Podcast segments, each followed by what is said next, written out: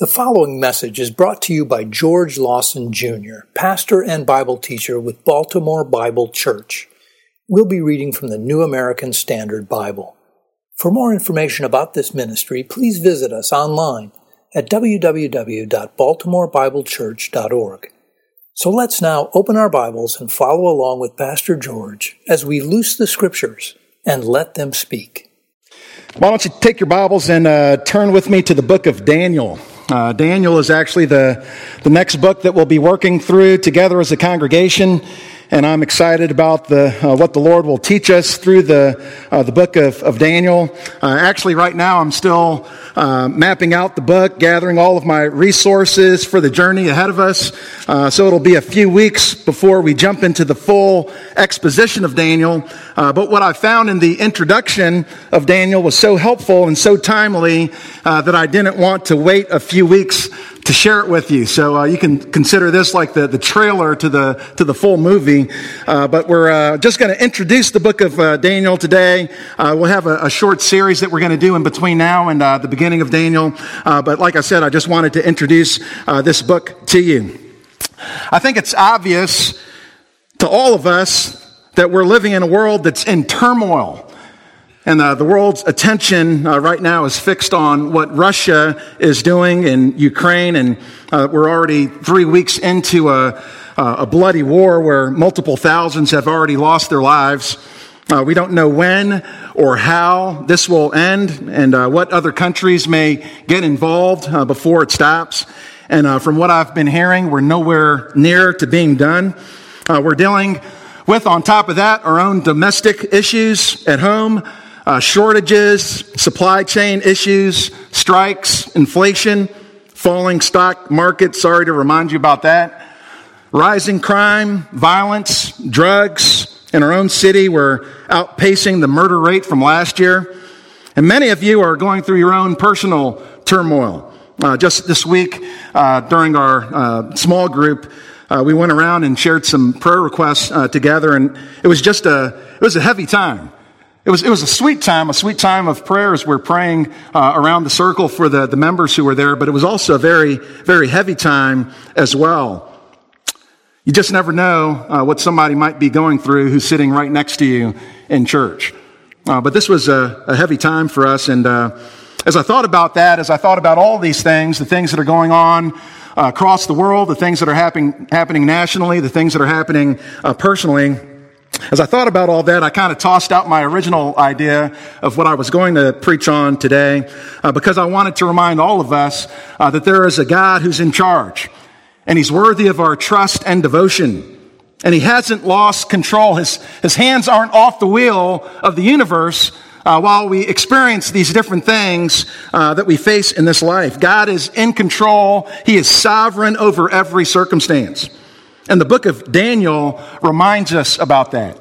Daniel is a, part of a long and faithful line of biblical writers who believed in and taught the sovereignty of God.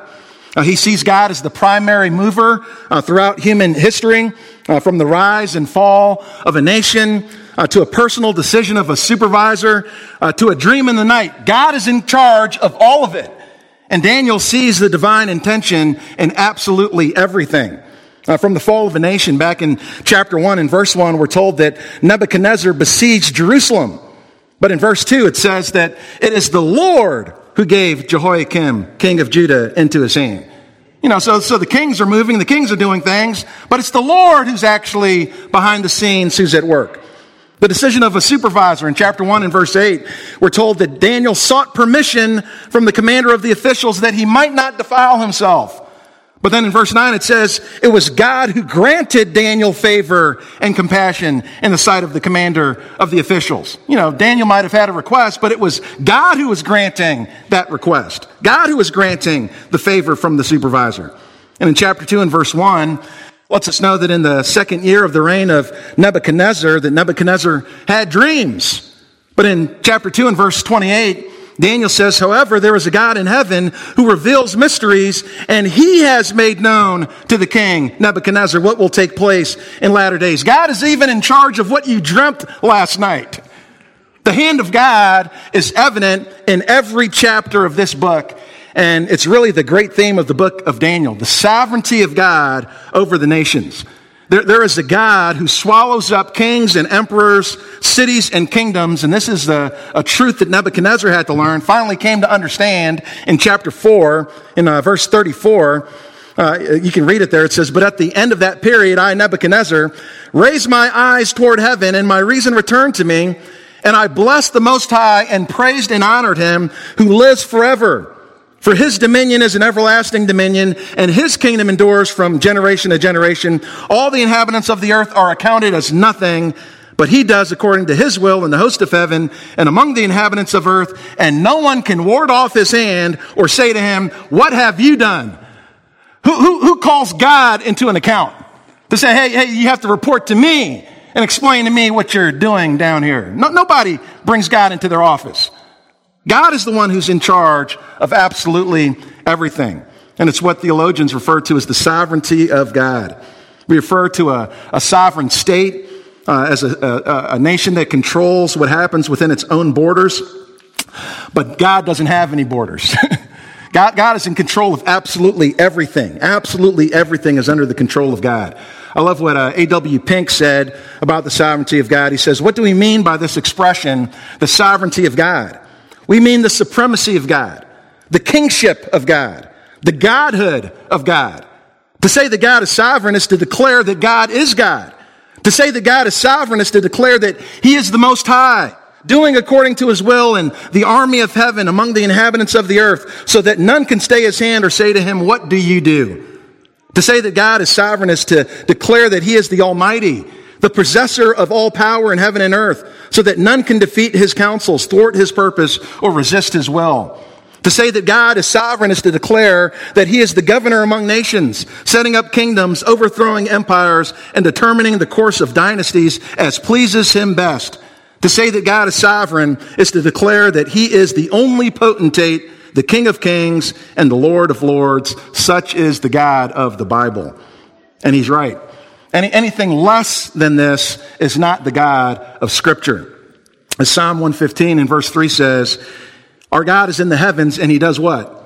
Whatever he pleases. God does whatever he wants.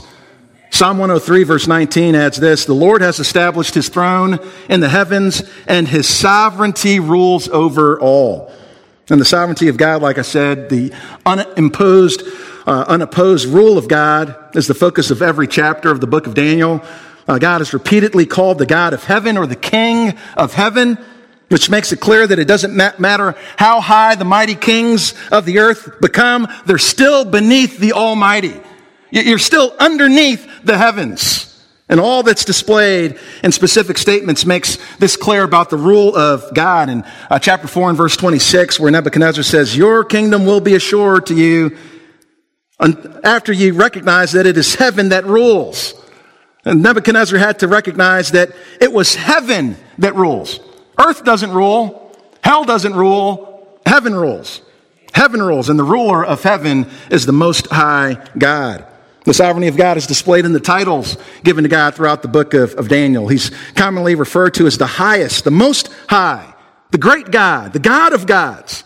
In chapter 2 and verse 47, the king answered Daniel and said, Surely your God is a God of gods and the Lord of kings. In chapter 4, verse 17, He's called the Most High. The Most High is ruler over the realm of mankind and bestows it on whom he wishes and sets over it the lowliest of men. God does whatever he pleases. And the sovereignty of God is demonstrated in the superiority of his kingdom over the kingdoms of men. And everywhere you turn in the book of Daniel, the nations of the earth are revealed to be nothing more than, than the chess pieces that God moves around on his board. You know, you can't even boast about being a king because there's somebody else who's moving you around. God is the one who's the, the Lord of kings. In Nebuchadnezzar's vision, he says, Let the name of God be blessed forever and ever. For wisdom and power belong to him. It is he who changes the times and epochs. He removes kings and establishes kings. It's God who is over the kings. So, how can I boast about my kingship when I understand that the God is the one who's over my kingship? He's the one who places me and he can remove me whenever he desires. And every kingdom besides God's kingdom is temporary. And that includes Russia. And that includes America. and that includes Ukraine. Only God's kingdom will not be destroyed. Only God's kingdom will not be destroyed. And when Daniel explained the vision that Nebuchadnezzar had, he spoke of God's eternal kingdom, the kingdom that will not be destroyed. Chapter 2 and verse 44, it says, In the days of those kings, the God of heaven will set up a kingdom which will never be destroyed. And that kingdom will not be left to another people. It will crush and put an end to all these kingdoms, but it will itself endure forever. So, what you find in the book of Daniel is God is making it clear that these other kingdoms of the world, as powerful as they may seem, are just temporary pieces in God's divine scheme. And God can bring down these kings at will.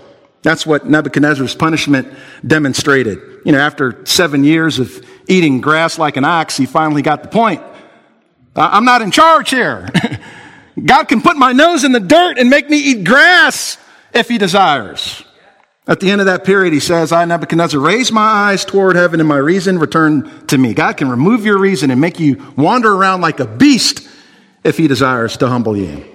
And this is the same point that Belshazzar was supposed to get when he saw his death sentence written on the wall. You know, while he's boasting great things, he, he wants to bring in the vessels of the Lord to drink out of, and all of a sudden a hand appears out of nowhere and writes his death sentence. Your time is up.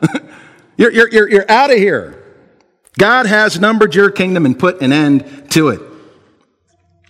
There's no more perfect book to speak about God's sovereignty than the book of, of Daniel. And not only does he speak about the God being sovereign over the kingdoms, he also speaks about uh, the kingdoms to come that God is sovereign over. Daniel actually has a vision of the end times as well.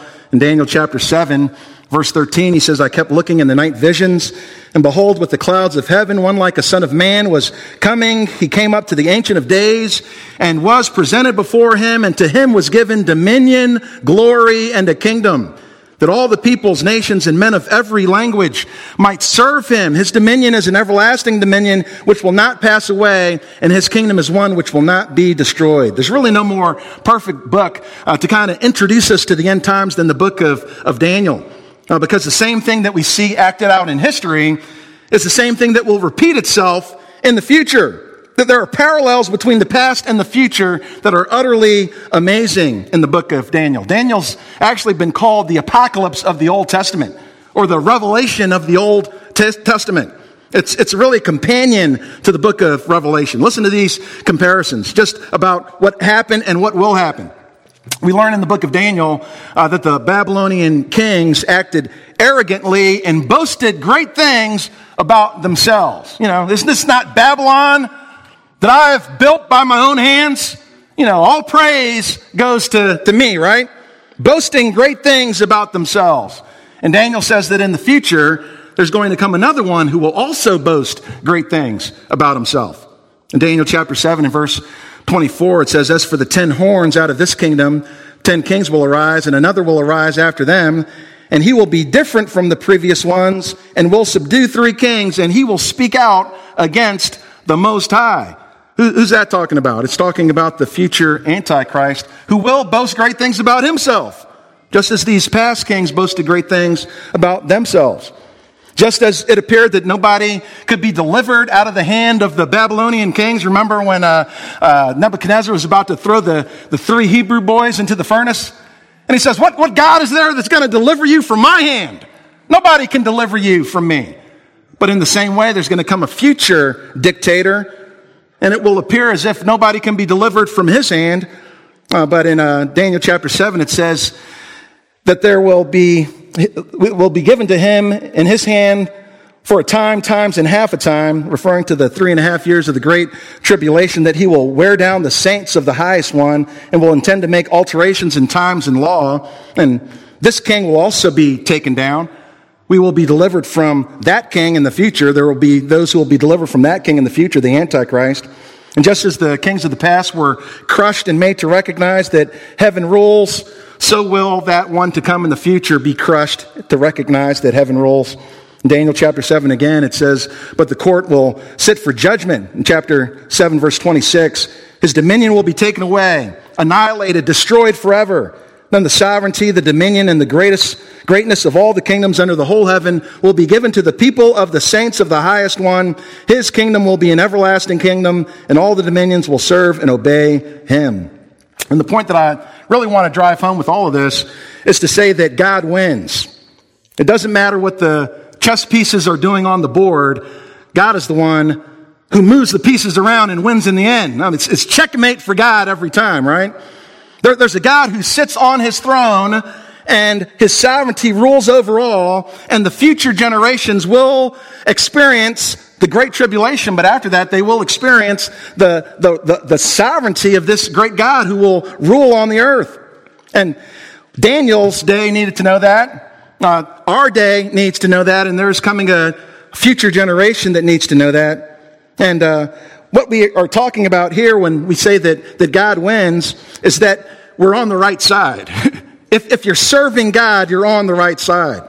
You know, what, what sense would it make to, to sacrifice uh, for this God if this God loses in the end? It's like uh, what Elijah says, you know, if Baal is God, then follow him, right? But if the Lord is God, then, then follow him. We need to know that we're on the winning side. This one is the one who is God. And Jesus is that Lord who will win in the end. And we have every reason to hope, uh, every reason to be motivated, to, to continue to battle, to struggle against sin, to agonize over holiness, to persevere in adversity, to bear up under trials, to endure persecution. The kingdoms of this world are not going to last, but there is a kingdom to come that will last forever, and the architect and builder of that kingdom is God Himself. Uh, so we need to remind ourselves uh, that we're on the right side and that God's sovereignty rules over all. Why don't you flip back to Daniel chapter 1 just as we introduce ourselves to this book again? Daniel chapter 1. Like I said, the believers needed to understand who was truly in charge. Let's take a look at Daniel chapter 1, and we'll just read verses 1 down to verse 7. Daniel chapter 1, starting at verse 1. So it's in the third year of the reign of Jehoiakim, king of Judah, Nebuchadnezzar, king of Babylon, came to Jerusalem and besieged it. The Lord gave Jehoiakim, king of Judah, into his hand, along with some of the vessels of the house of God, and he brought them to the land of Shinar, to the house of his God, and he brought the vessels into the treasury of his God. Then the king ordered Ashpenaz, the chief of his officials, to bring in some of the sons of Israel, including some of the royal family and of the nobles, youths in whom was no defect, who were good looking, showing intelligence in every branch of wisdom, endowed with understanding and discerning knowledge, who had ability for serving in the king's court. And he ordered him to teach them the literature and language of the Chaldeans. The king appointed for them a daily ration from the king's choice food and from the wine which he drank, and appointed that they should be educated three years, at the end of which they were to enter the king's personal service. Now, among them from the sons of Judah were Daniel, Hananiah, Mishael, and Azariah. Then the commander of the officials assigned new names to them, and to Daniel he assigned the name Belteshazzar, to Hananiah, Shadrach, to Mishael, Meshach, and to Azariah, Abednego. And then verse 8, but Daniel made up his mind that he would not defile himself with the king's choice food or with the wine which he drank. Let's uh, bow our heads for a word of prayer. Heavenly Father, we uh, come before you, Lord, and uh, we just ask that you would grant us uh, your help, Lord, as we uh, look into your word. Now, Father, this is your word, Lord, and as we approach the, the word of God, we want to make sure that we're coming before the God of the word to give us understanding into these things. Now, Father, I pray that you would truly speak to us, Lord, from this text. Uh, Father, that you would also bring comfort uh, to us. Uh, Father, that you would help us to recognize uh, who's truly in charge, the God who is sovereign. And uh, Father, I pray that in the, the days ahead, which are uncertain uh, from our vantage point, uh, Father, that we would recognize that there is a God who uh, controls every day. And uh, Father, that in the end, that, that you will um, bring order and that every knee will finally bow and every tongue will confess that Jesus Christ is Lord to the glory of God the Father. In Jesus' name we praise you and give you thanks. Amen. Just want to remind you that this is a first hand account written by Daniel himself. Uh, we know this not only because of the first person pronouns used throughout the book, but Jesus himself affirms that this is a book written from the pen of Daniel. In uh, the New Testament, uh, Jesus says in Matthew 24, uh, Therefore, when you see the abomination of desolation which was spoken of through Daniel the prophet, Standing in the holy place, let the reader understand. Jesus himself affirms that Daniel was written by Daniel. There's some modern critics who try to argue against the authorship of Daniel uh, because of the accuracy of his prophecies, uh, but that's not a problem for those of us who believe in the inspiration of God and uh, that God is a God who can see the future and can give Daniel uh, what's to come in the future. Uh, so this is a book that's divinely inspired, accurate, firsthand account of what took place during Daniel's time. And this passage introduces us to a dark time in Israel's history. Now, the golden age of Israel was long gone. Uh, during the reigns of David and Solomon, Israel experienced uh, peace and prosperity, expansion, prosperity in the land. The queen of Sheba even came uh, to Israel in 1 Kings 10 and verse 7. And it says that uh, she didn't believe the reports until her eyes had seen it. And behold, the half was not told that you exceed in wisdom and prosperity the report which I heard speaking to, to Solomon. Uh, but that was over 300 years uh, from this point.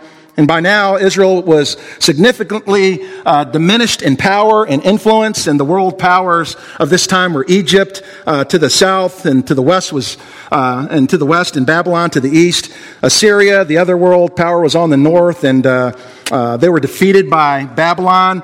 Uh, the leader named Nebuchadnezzar defeated them in the Battle of Carchemish, 605 BC. Nebuchadnezzar overthrew the Assyrian Empire and he followed up his victory by marching through his newly conquered lands. Uh, Israel was actually uh, kind of subservient to, to, Egypt at this time. And uh, he marches through these conquered lands demanding that they serve him.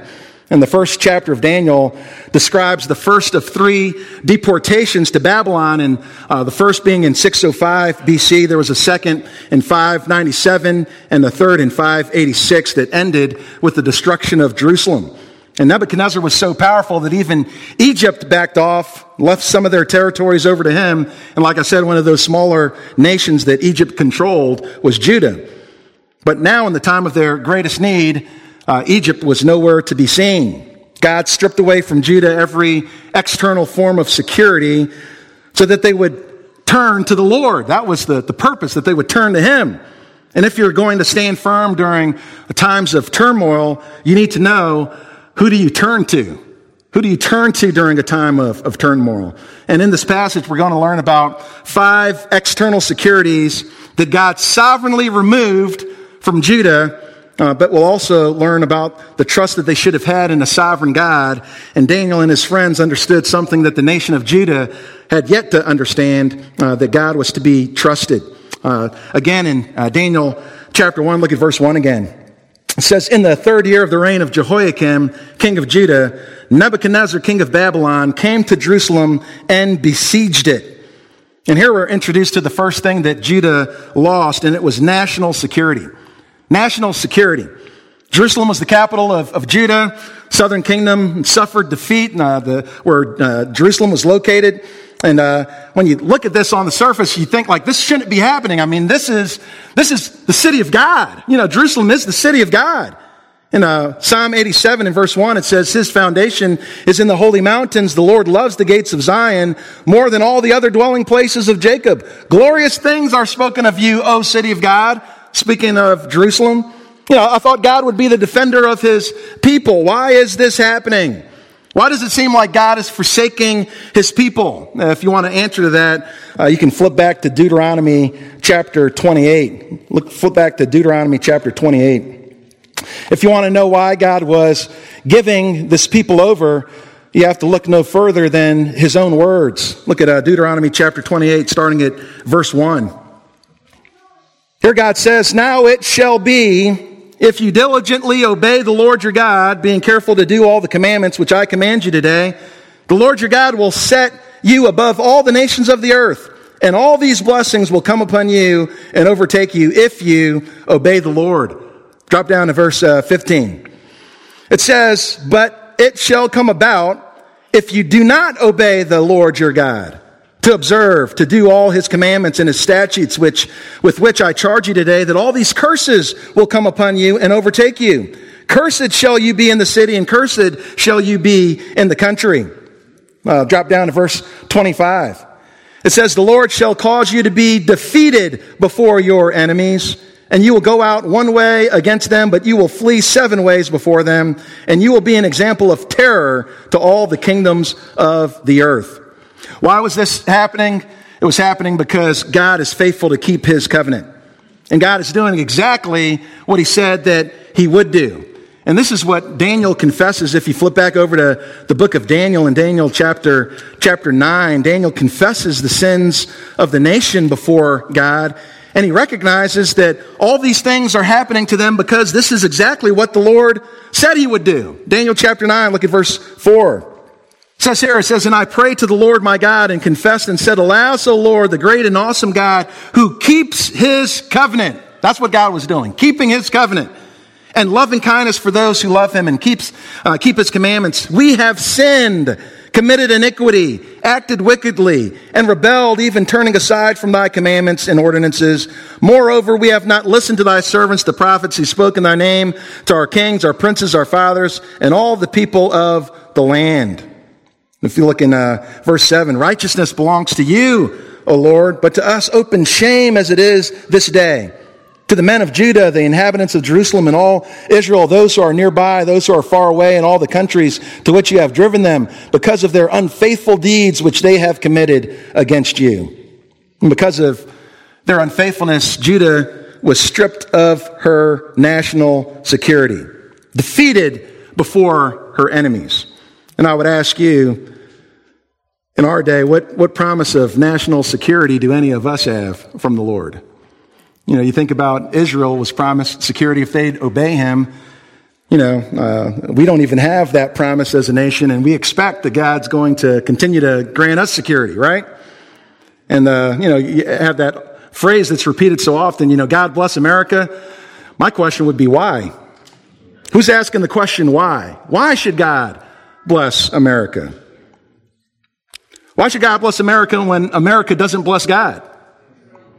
When Jeremiah prophesied about the judgment that was to come upon Judah, Jeremiah chapter 2 and verse 19, he explains that your own wickedness will correct you and your apostasies will reprove you. Know therefore and see that it is evil and bitter for you to forsake the Lord your God, and the dread of me is not in you, declares the Lord God of hosts.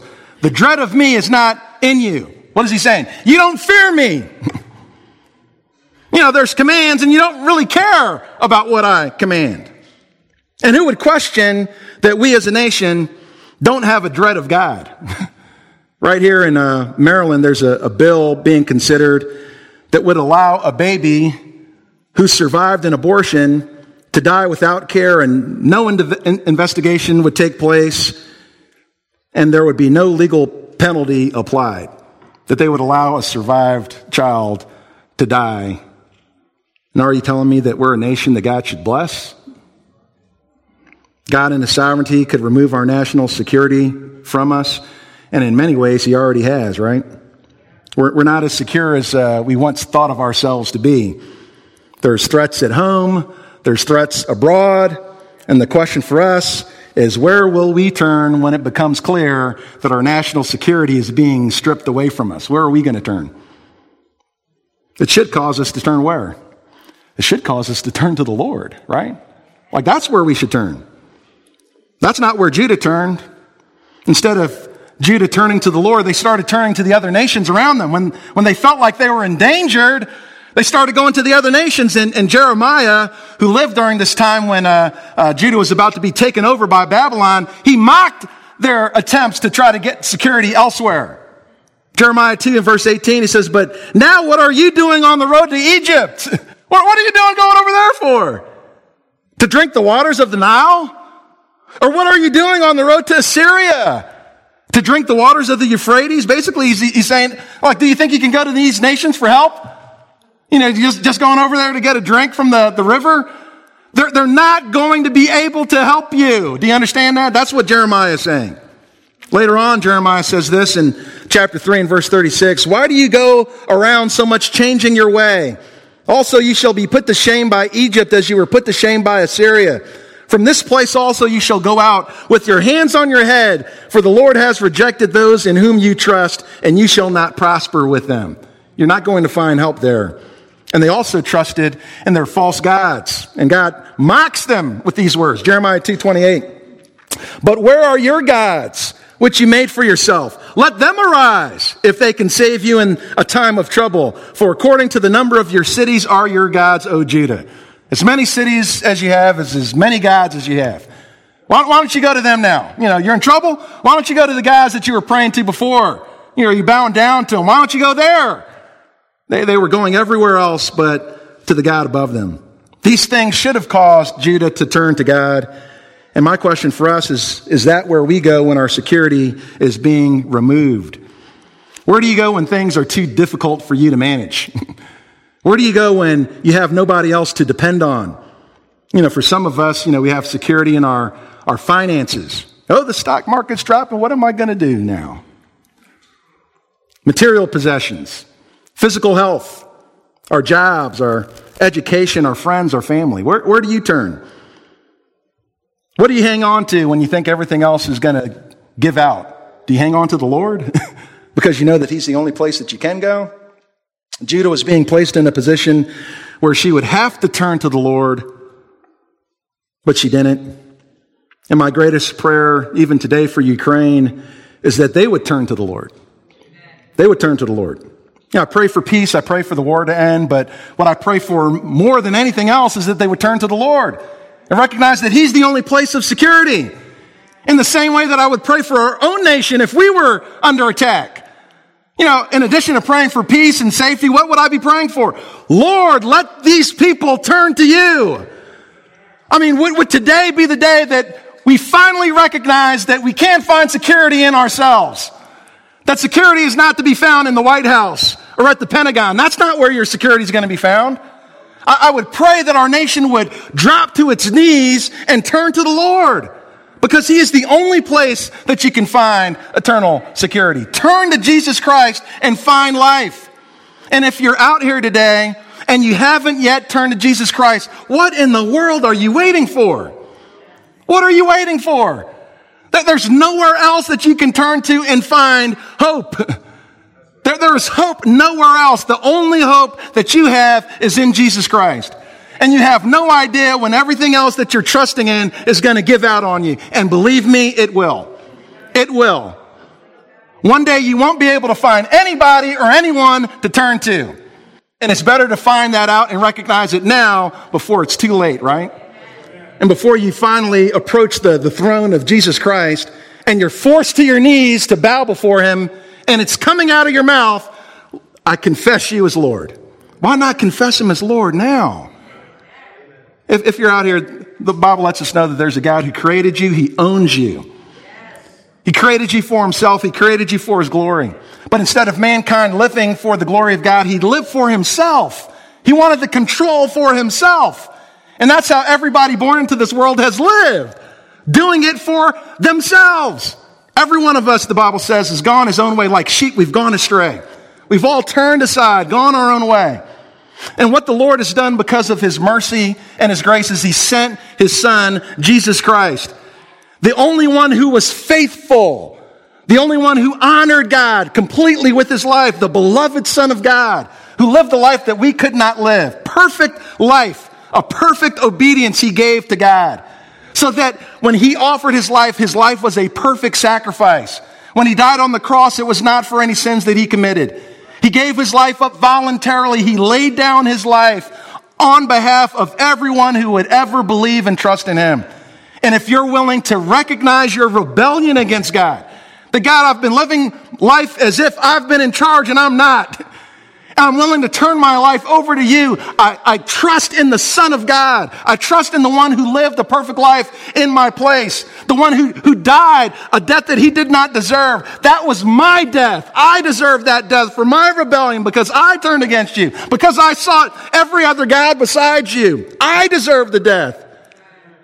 And Jesus Christ died in my place. He took upon himself my penalty.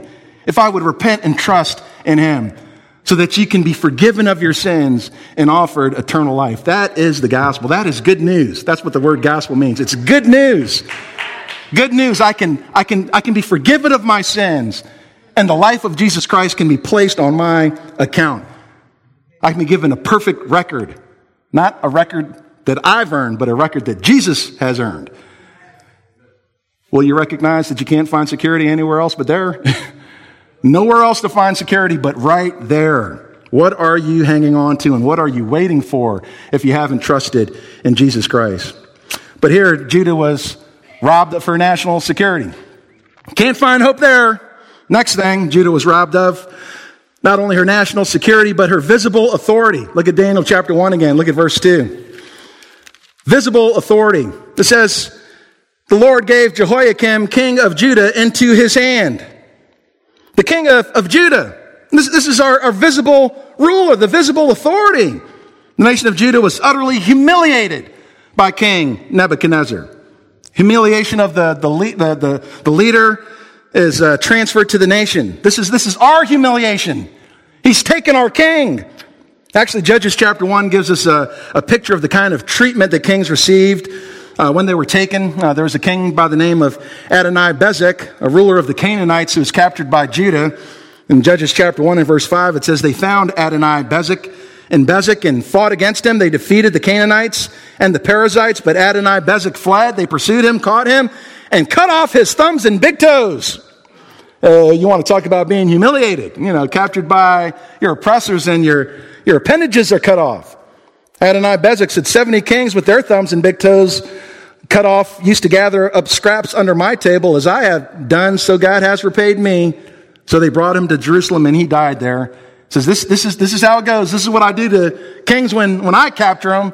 Now the same thing's going to happen to me. I'm going to be humiliated, you know, have my toes and thumbs cut off, and I'm going to be forced to pick up scraps under the table. That's, that's what they would do to kings that they captured.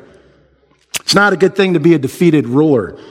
You're at the mercy of your, your captors. And, and this is what happened to Judah. Second Chronicles 36 lets us know in uh, verse 5 that Jehoiakim was 25 years old when he became king. He reigned 11 years in Jerusalem. He did evil in the sight of the Lord his God. Nebuchadnezzar, king of Babylon, came up against him and bound him with bronze chains to take him to Babylon. You know, just imagine your, your president, you know, your prime minister, bound up with a chain and being led away, dragged away. This is what was happening to Judah. According to 2 Kings 24 and verse 1, Nebuchadnezzar actually released him, didn't, you know, cut off his uh, uh, thumbs and, and, toes to make him beg for scraps, but uh, he allowed him to live for another three years. But this was a disgrace. Our, our king was chained like livestock. And again, this would have given the appearance that, you know, God, have you abandoned us? Have you left us? You know, Judah might have, you know, assumed that, you know, maybe that happens to other kings, but not our king. You know, isn't God faithful to the Davidic throne? You know, Psalm 18 verse 50 says he gives great diligence to his king and shows loving kindness to his anointed, to David and his descendants forever. And we know that ultimately God did not abandon David's throne, but from all appearances, it looked like the throne was being forsaken. Their visible leadership being removed. Who's the visible leadership for you? You know, maybe it's uh, political leaders, teachers, pastors, Parents, where do you go when your visible leadership is removed? Who do you look to? What happens when your leaders fail, when they fall? It's a test of commitment, isn't it? One of uh, Judah's good and faithful kings was a man by the name of Uzziah. Remember that? Second Chronicles chapter 26. Reigned for 52 years in Jerusalem, and then his reign ended in a disaster when he became so proud, and he acted corruptly.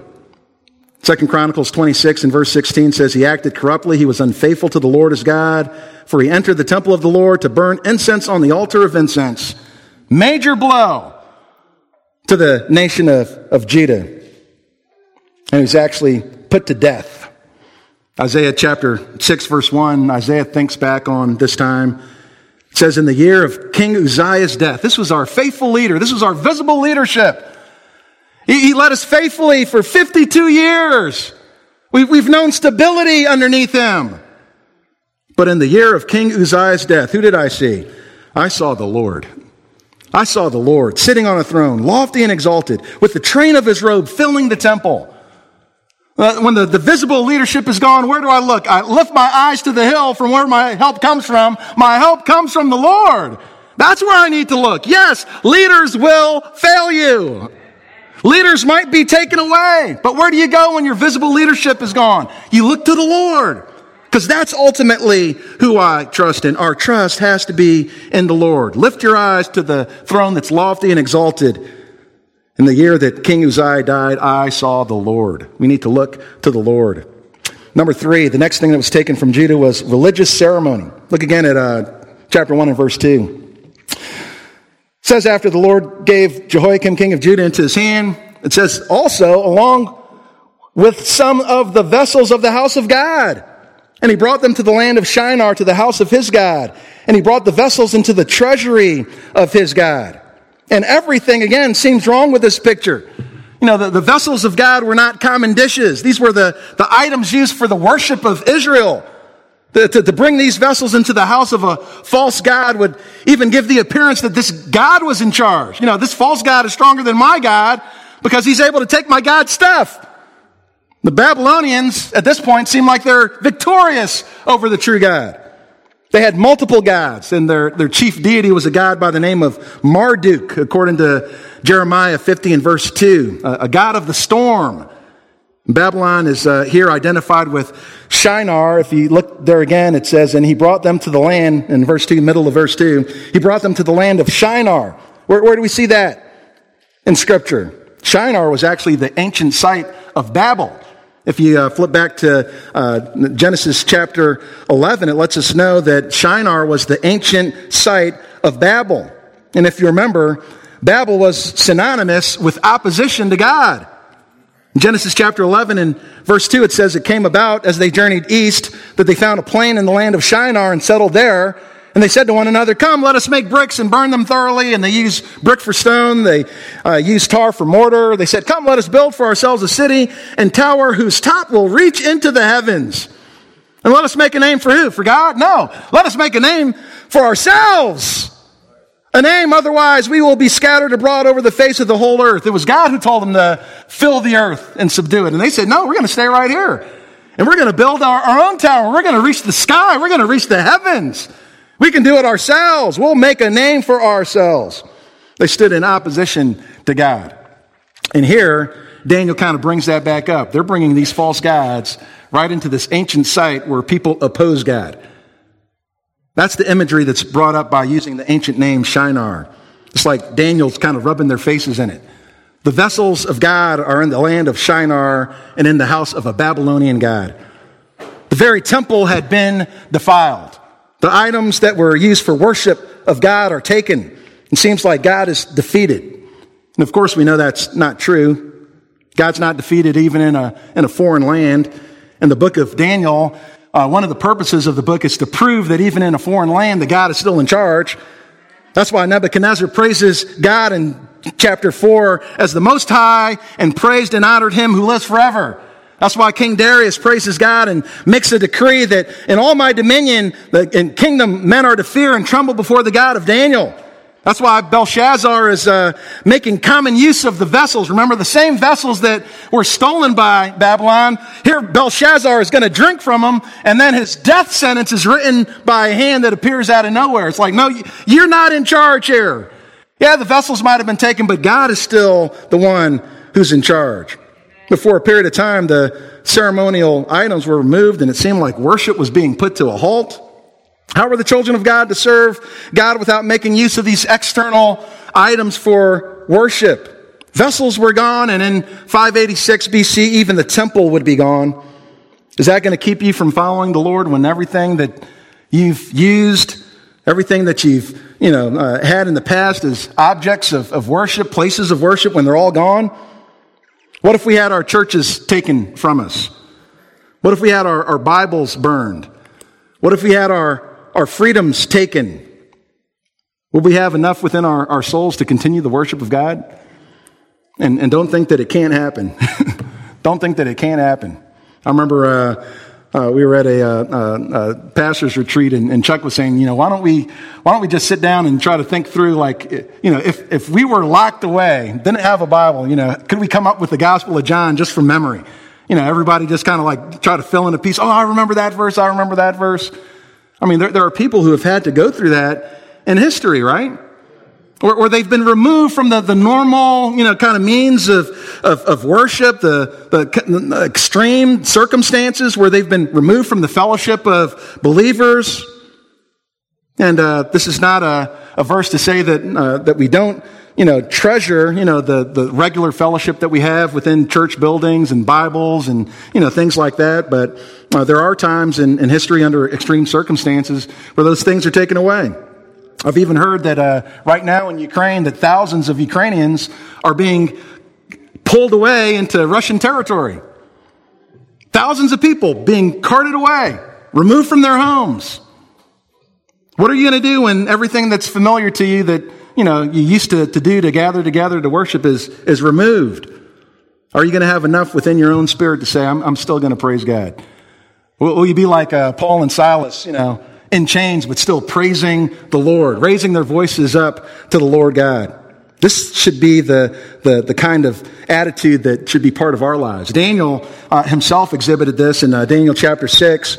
Uh, even though he's removed from the place of worship, removed from Jerusalem, it says that he continued kneeling on his knees three times a day, praying and giving thanks before his God as he had been doing previously. He continued to worship God, even though the temple was removed, even though the items of the temple were removed. He still had in his heart that that's, that's where I'm going to turn. I, I remember those days and I remember my God. What do we truly trust in? What are we truly holding on to? Number four, fourth thing that was taken was their physical geography. Physical geography. Look again at uh, verse 3. Says, Then the king ordered Ashpenaz, the chief of his officials, to bring in some of the sons of Israel, including some of the royal family of the nobles, youths in whom was no defect, who were good looking, showing intelligence in every branch of wisdom, endowed with understanding and discerning and knowledge, and who had ability for serving in the king's court. This is the, the Babylonian version of the college acceptance letter. you know, we, we've taken a look at your transcript, SAT scores, and you've been accepted to the University of Babylon. Congratulations.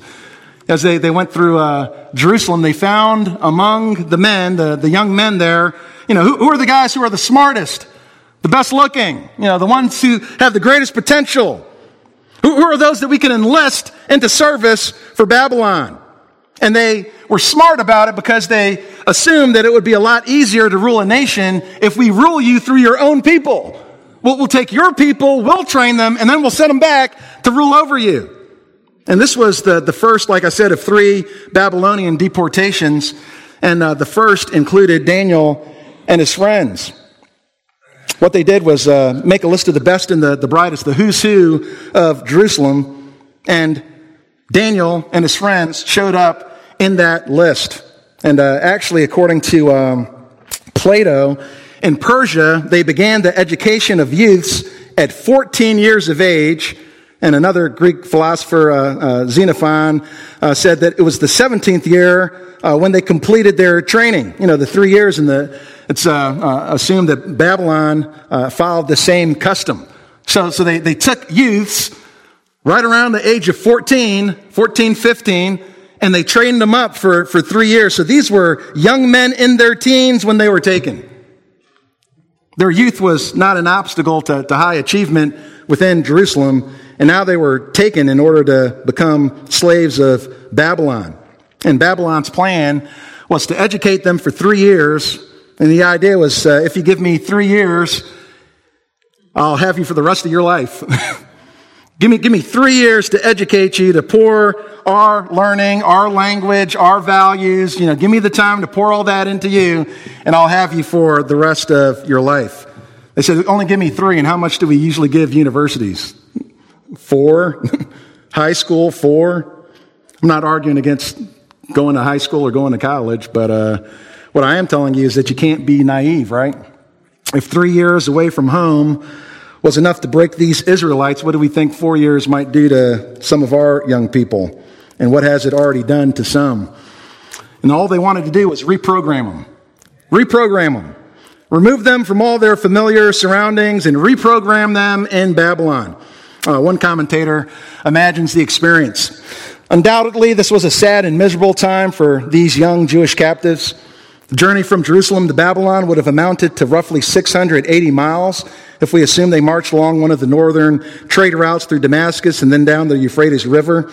As they neared the end of their long and arduous journey, the glorious specter of the ancient city of Babylon began to appear on the horizon. Babylon was a larger city, more fortified, more ornate than anything the Hebrew youths had seen.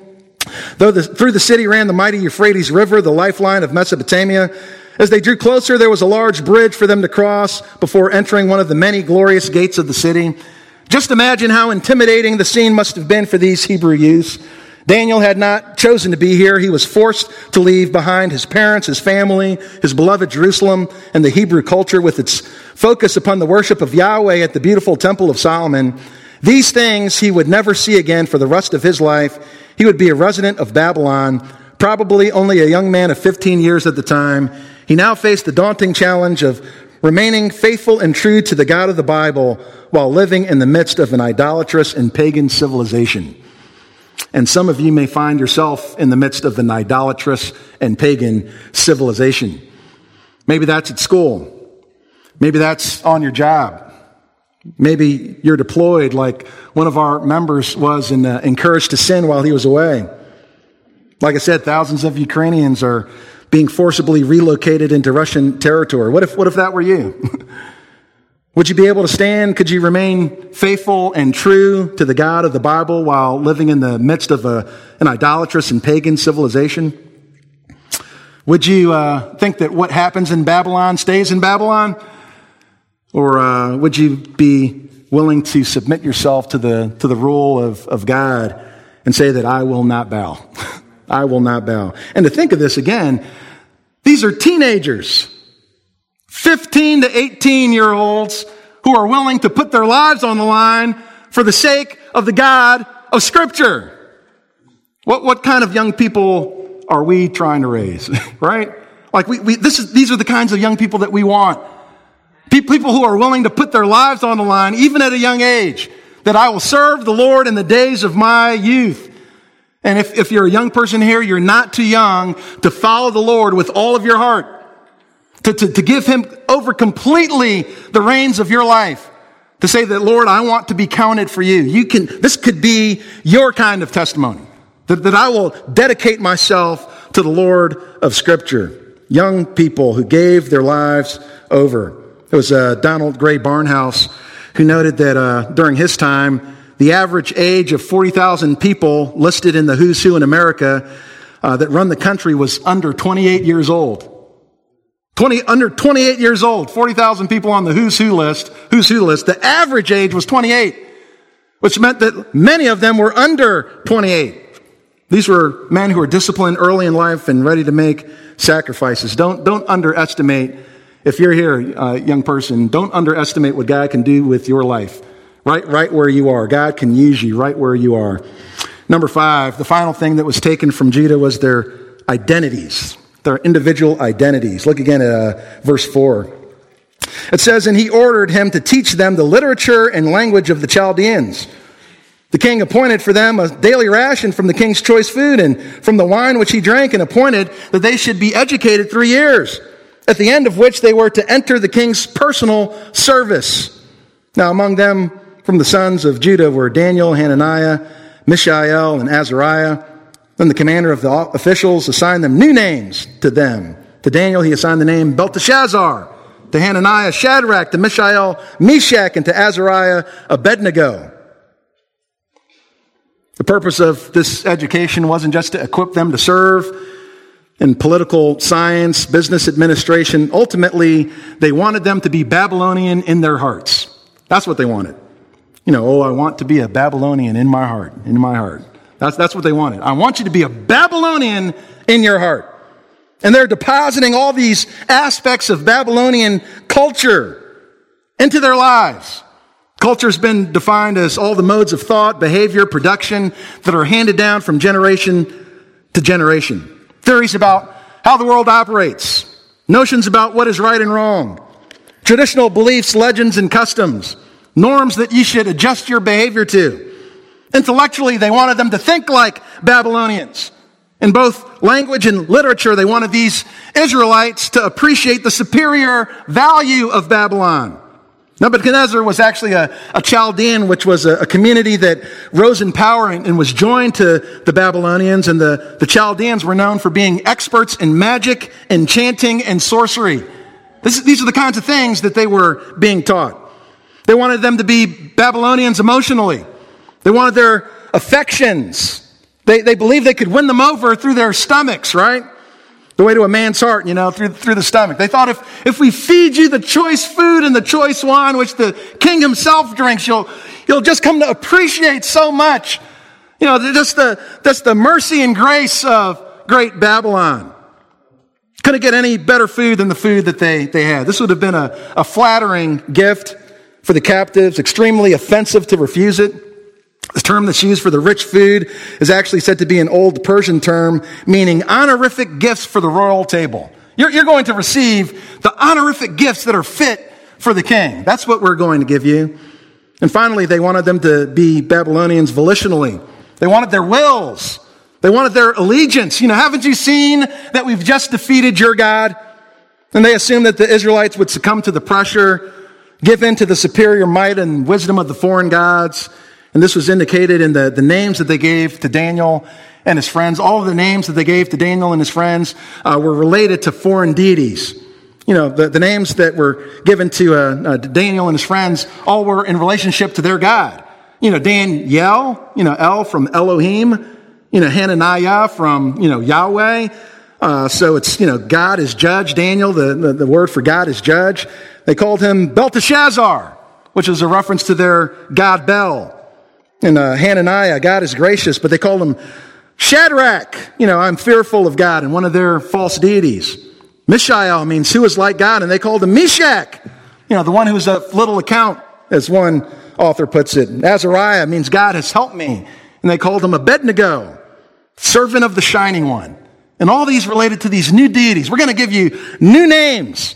You've got a new name now. You know, your name's Toby.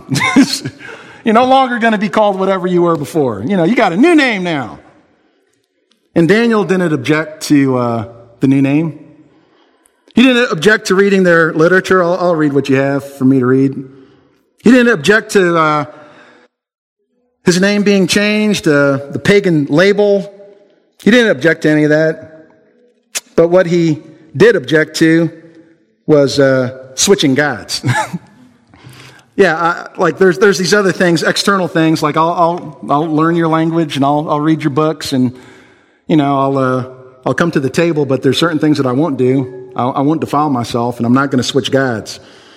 James Montgomery Boice says he changed the men's names, but he could not change their hearts. They were true believers, and all the, the trappings of Babylon could not change that. And uh, we're going to learn about these four men who never buckled under the pressure. But uh, let me quickly remind you that there were more than four who entered into Babylon. Why, why, why did these four kind of rise to the surface? Because there were a lot who fell. There were a lot who came to the king's table and said, Hey, pass me, pass me another one of those uh, pieces of meat over there. I'll take another, another side of ribs, please. There, there were people who, who accepted the kindness of the king. There were people who learned the language and the literature and they were taken over by Babylon. There were many people who instead of, you know, standing up when they were told to, to bow down, there were many people who bowed and were looking at the three Hebrew boys and saying, Hey, what are you doing? don't, don't you know that you're going to lose your life if you don't bow? There were many who were taken away into Babylon and many of them fell. Many of them fell. And these four were singled out over the vast majority because the vast majority didn't make a peep. You understand that? There were many who were taken, but there were not many who stood. And some entered Babylon on this day, and they lost their national security, their visible authority, their religious ceremony, their physical geography, their individual identity, and they also lost their God. That was enough to make them lose their minds and lose their God. But that's because they never had God in them. 1 John 2:19 They went out from us, but they were not really of us, for if they had been of us, they would have remained with us. But they went out so that it would be shown that they all are not of us. And my question for you is what are you willing to give up your God for? Do you have a price as a believer? Are you willing to turn the true God in if the price is too high? Or are you willing to follow God even when it becomes dangerous? Everything else stripped away. You know, when, when, you're, when you're whittled down to like the core of who you are, what's left? Is, is God left there? Even if it's dangerous to continue to follow this God? C.S. Lewis, in his uh, book, The Silver, Silver, Silver Chair, if I can get that out, Silver Chair, he gives us this illustration of, uh, of the sovereignty of God. He tells a story of a girl named Jill who finds herself transported to a land of Narnia and finds herself extremely thirsty. And she hears the sound of this running water and she moves toward it only to find that beside the stream of water was a lion. A lion right near to this place where she was going to get a drink. And the lion responded and says, uh, If you're thirsty, you may drink. Voice said again, If you're thirsty, you can come and drink. The lion said again, Are you not thirsty? Jill said, I'm, I'm dying of thirst. Then drink, the lion said. Jill said, May I, could I, would you mind going away while I do? The lion only answered with a low growl. She said, Will you promise not to do anything to me if I come? The lion said, I make no promise. Do you eat girls? She said. He says, I've swallowed up boys and girls, men and women, kings and emperors, cities and kingdoms. And it didn't say this as if it were boasting. It didn't say it as if it were sorry, nor as if it were angry. It just said it. I love that line. You know, I've swallowed up girls and boys, women and men, kings and emperors, cities and kingdoms. I swallow it all. Listen to the rest of Jill's encounter. She says, I dare not come and drink. The lion says, Then you will die of thirst. Oh dear, said Jill, coming another step nearer, I suppose I must go and look for another stream. The lion says, There is no other stream. It was the worst thing she ever had to do. But she went forward to the stream, knelt down, and began scooping up water in her hand, and it was the coldest, most refreshing water she had ever tasted. And most of us are like Jill. We want Jesus to promise, if I come to you, just promise me that you won't do anything. Can, can you promise me that, uh, that you'll provide safety?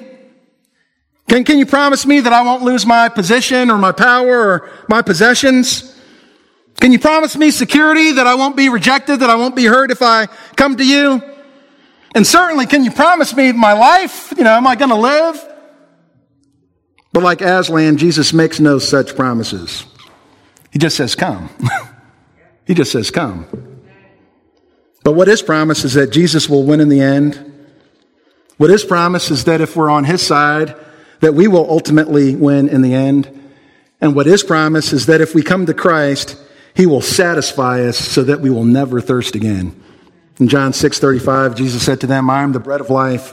He who comes to me will not hunger, and he who believes in me will never thirst. Even if he chooses to slay us, will we trust him? Will you trust him? Let's go to the Lord in prayer. Heavenly Father, we uh, thank you, God, so much for uh, this opportunity to take a look at your word. Uh, Father, we pray that, uh, you will allow your, your word to uh, to give us resolve. Uh, Father, that when all these different places of security are taken away from us, all the things that we, we look to, whether it's our, our, national security or whether it's looking at the, the security that we have in our geography or ceremonies, now, Father, if we're looking for security in our, our leadership, uh, Lord, or even our identity, how we've been identified, our culture, if we're looking for some kind of security in our culture, now, Father, I pray that we would only find security in you, and that we would look to you as our God, the, the author and the finisher of our faith. Now, Father, that we would come to Christ, uh, even though uh, we may be slain by coming to Christ.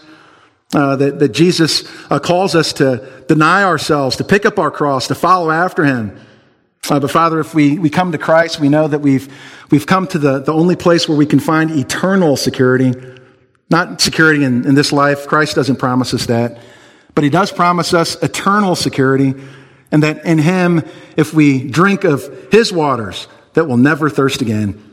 Father, I pray that you would uh, uh, help us to, to dedicate ourselves even afresh to you today. In Jesus' name we praise you and give you thanks. Amen. You have been listening to George Lawson Jr. of Baltimore Bible Church. To hear other messages or to find out about upcoming events or where we meet for weekly church services, please visit us online at www.baltimorebiblechurch.org. Baltimore Bible Church reserve all copyright protection under applicable law. Our copyright policy is available on our website and includes instructions for and limitations on duplicating CDs and all digital files.